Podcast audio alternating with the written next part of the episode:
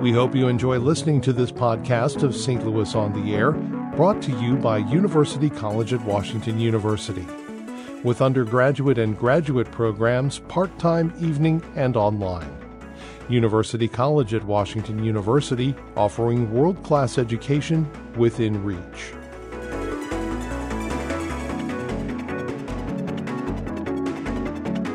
If you're a fan of food from Thailand, you don't have to go to Bangkok. You can find the real thing right here in Dogtown.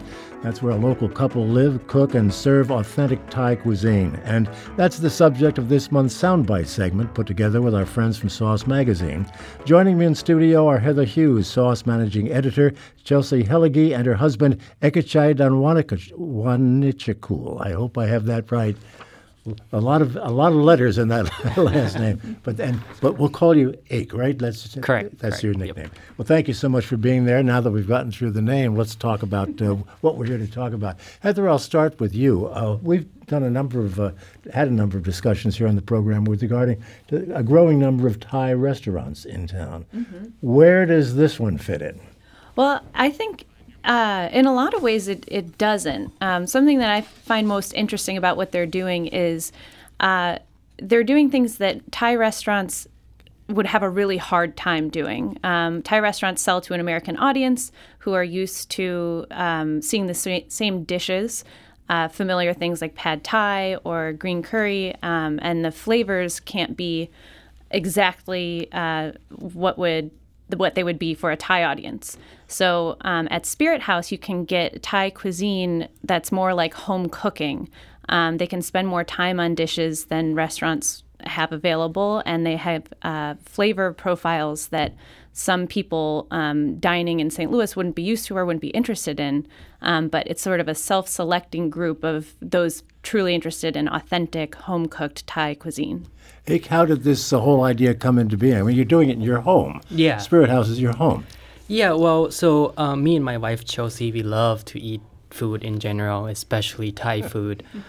Um, and um, I'm originally from Thailand, and every time I go out and eat Thai food around here, uh, more often than not, disappointed. Came back home, you know, and um, and me and my wife were decided we want to take um, the matter in our own hands, and we want to people that we know to try authentic food that we cook at home.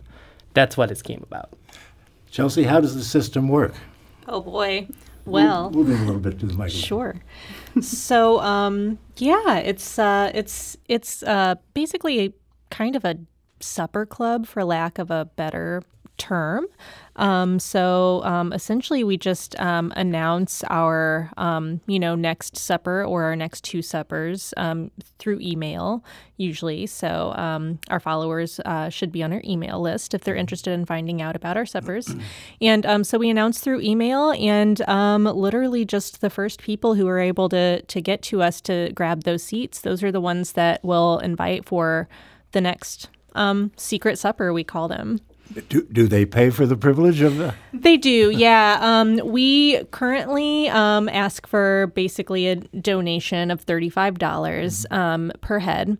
And um, that pretty much covers the food cost, and we almost always need to um, buy something to make the supper happen. So, like, our kitchen is pretty ill equipped, actually. We have found out through doing these suppers. And so, um, we often will need to buy, like, oh, you know, like we want to serve khao soi. So, we have to buy a set of bowls to serve khao soi in because we don't have that. You know, maybe we have two for us.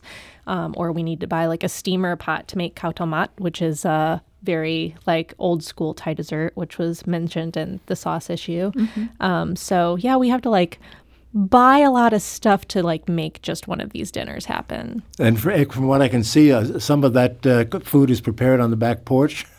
yeah, in the summer, um, we make um, some dishes that um, we cannot make inside because it needs high heat to cook. Um, so I bought this um, uh, uh, cookware. Mm-hmm. Um, like a wok, like a like wok, an outdoor wok, right? Outdoor setup. wok that can produce a lot of high heat. Um, and so I cooked this particular dish that I throw a vegetable in the wok and it caught on fire. Obviously, I cannot do that inside. So. Right. Tell me uh, something about what makes the food that you prepare special and different. Um, I think um, right off the bat, it's not about money. We want to make food that we think it tastes like Thailand. And I'm from Thailand. Chelsea's been to Thailand with me so many times. We want that experience, that flavor uh, for people around here to taste. A- And what gives it that flavor? I mean, what special spices or ingredients are make your food different? That's a good question. I don't know. Um, That's um, uh, certain ingredients. It's seasonal here in St. Louis, but for the most part, you can get that stuff at the grocery store here, um, in the national grocery store here. What makes it different? I think I don't take shortcut to make a dish. Yeah. Um, like I could stir fry that vegetable dish inside, but it's gonna be soggy. You know, I do that outside to get that kind of hot um, wok taste, um, that kind of stuff. Are we dealing with a lot of fish, a lot of meat, a lot of That's correct. everything? All, all- Oh, yeah. all, all of the above. That's oh right. yeah. We've kind of made jokes at people who um, have very reasonably asked if we're ever going to have like a vegetarian supper, and that's definitely on our radar, something we would love to offer in the future. But it's actually kind of hard to um, offer a whole supper with you know different um, courses or different dishes to try that are all vegetarian because they're like so kind of like animal product centric in Thailand. Um, even something that you would peg as vegetarian is say like a vegetarian green curry that's usually actually not vegetarian. It's got fish sauce maybe shrimp paste in it and a lot of people probably unwittingly eat these things when they order them at restaurants. There was a great, as, as I watch you and as slim and as trim as you are sitting here talking, there was a great line in Matt Sorrell's uh, piece in Sauce magazine saying that when you went to Thailand, uh, the, the way they eat for you, it was like running a food gauntlet. yes. Yes. It's almost like it's like competitive eating you know? Yeah. Um it's it, and he can attest to this. I'm like is this normal? I'm always like you know are they just are they showing off because there's guests? And okay yeah, maybe a little bit. There you know but for the most part like when we sit down to eat with his family it is just ridiculous Heather, have you been to Spirit House? I have not yet. We were talking about that on the way in. I keep missing the weekends, but I'm really looking forward to it. The dishes that you see um, on their Instagram account, which is um, one of the ways we were introduced to Spirit House, is just nothing else you can find here. And I was going to say before, um, you you said uh, none of the ingredients are too weird. You can find them at international grocery stores, but there are some differences in the way that you make things that I've noticed. Um, which is there were some funny posts about no bell peppers or something yeah. like that. we're pretty Yep. passionate about that it's it's not just what's in there; it's it's what's not. Um, so we are more familiar with more Americanized versions of these dishes, um, and uh, more familiar with substitutes in certain things. Like the Thai holy basil is not the same thing as a sweet basil, but if you get it at a restaurant, um, most have subbed in sweet basil, um, which has a, has a different flavor uh, than than the original um, that the dish calls for. Ake, is there any any potential, do you think, at, for expanding this and, and uh, establishing a brick and mortar?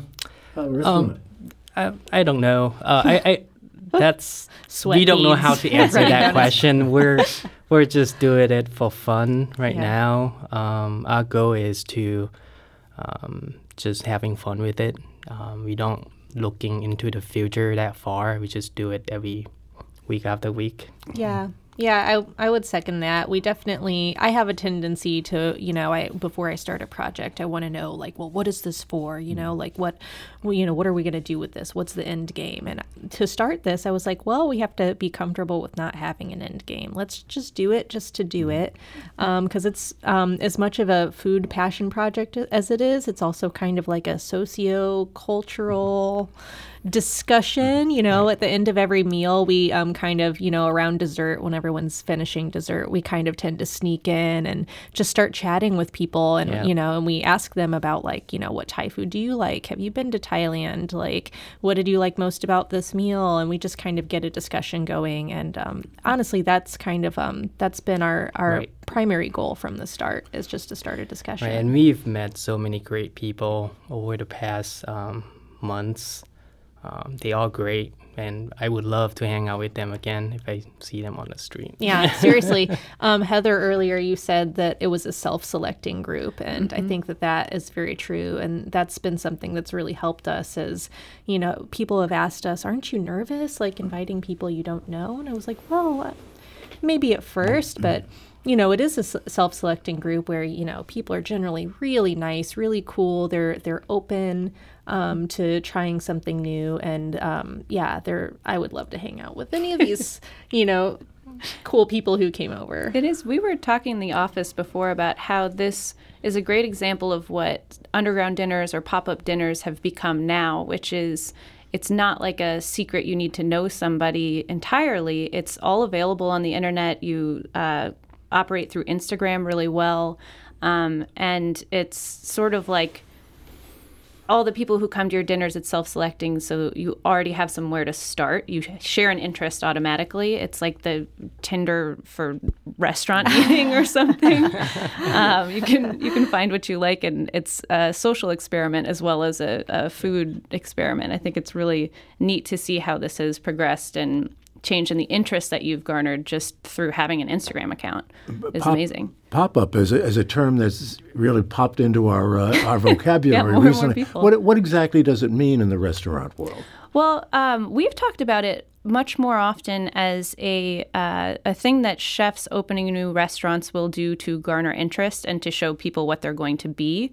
So, um, like before Pirano opened, they had a bunch of lunches uh, at um, the Cortex, I think, and um, a lot of restaurants are doing that to to show what they're going to be, and then they just open a brick or mortar and it's a full on place. But there's also dinner series that can happen that you'll sign up online and they're in event spaces or something like that.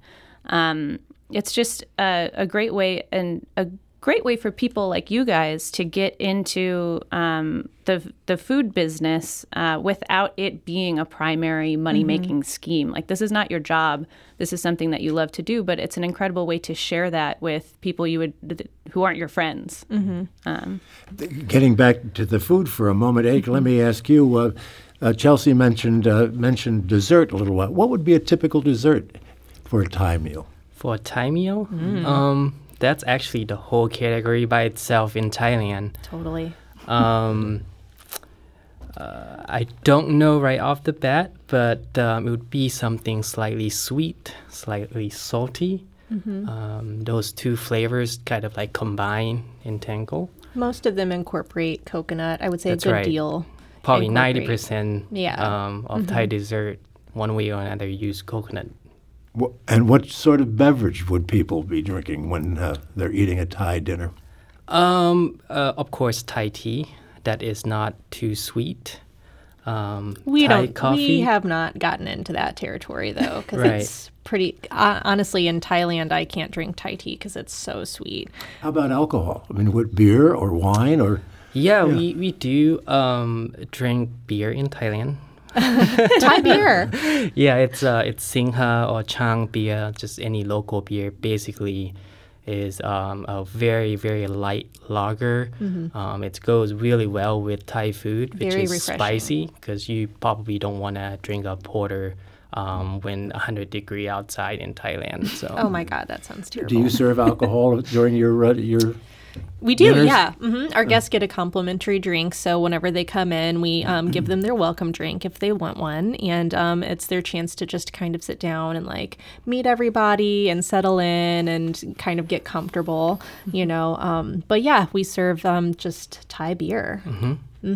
That's what you would drink in Thailand. But in Thailand, they would always serve it to you with a glass of ice. That's right. So people listening now would like to get in on this and try some of that delicious food. How do they go about it? You mentioned Instagram, but how do they get to you? Yeah. So, um, so what we've set up is um, you just go to our Instagram, and we have a link there at the top that you can click. So just follow that link and um, click our. Um, it, it'll take you to a place where you can sign up for our email once you click that link. And so once you're on our email list, that's how you will get to know.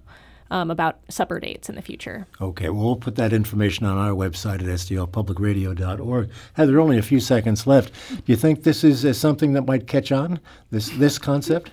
I think it already has. I think this is an example of uh, b- a popular way of it, ty- trying new foods, trying new cuisines, um, buying in for a full night to just see what what uh, people like Chelsea and Ake can can do.